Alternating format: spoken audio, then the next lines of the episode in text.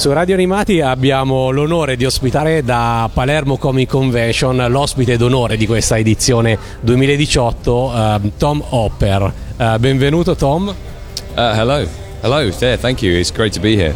E uh, introduciamo anche Danilo che ci aiuterà con la traduzione. Ciao, grazie a tutti. E lui ha appena detto che è contento di essere qua. È molto contento di essere qua e ringrazia per il benvenuto. Io partirei da, da, una domanda generale, perché um, tu sei stato un pirata, sei stato un guerriero nel trono di spade, uh, in generale ruoli molto guerrieri. Uh, questa è una tua scelta in qualche modo, nel senso che tu uh, ami questo genere di ruolo e lo vai a cercare, o è più una scelta dei registi che ti vedono in questi ruoli di azione e guerrieri? Um, It's a good one. I think it's a bit of both, really, because um, you know I'm very I'm very careful about this type of action roles that I choose. Like I, think it's really important that there's some gravitas to the character that I'm playing. So there has been some roles that have come my way where they, I feel like they're a little bit empty in terms of what they have to offer. It's maybe just a muscle man. It's just someone that is good at fighting, and I think it's really important to choose roles that can complement you know a character's journey or like you know something I could really get my teeth into as an actor as well. So it's a bit of both, you know. Like sometimes I, I have to fight for my role, and I have to, you know, a producer can say, yeah, he can definitely do it. But a lot of the, fortunately, a lot of the roles I've done, it requires acting as well, which is really important to me.